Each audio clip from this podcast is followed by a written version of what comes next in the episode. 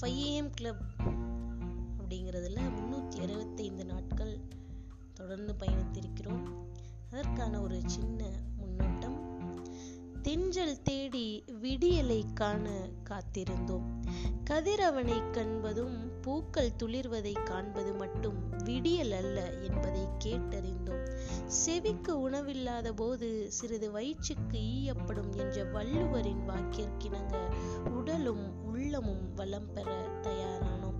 மாதா பிதா குரு தெய்வம் ஆம் எங்கள் எல்லோருக்கும் மகா குருவான திரு பஞ்சநாதன் ஐயா அவர்களின் ஆசீர்வாதத்துடன் களமிறங்கினோம். இப்படை தோற்கின் எப்படை வெல்லும் என சிந்திக்கும் வேளையிலே பல்திறன் பயிற்சியாளர்கள் ஜாம்பவான்கள் தொழிலதிபர்கள் கல்லூரி முதல்வர்கள் பயனாளர்கள் என அனைவரும் தோளோடு தோல் நின்று திரைக்கு முன்னால் குடும்பமாக பயணித்து வந்து கொண்டிருக்கிறோம். இது முடிவல்ல ஆரம்பம்.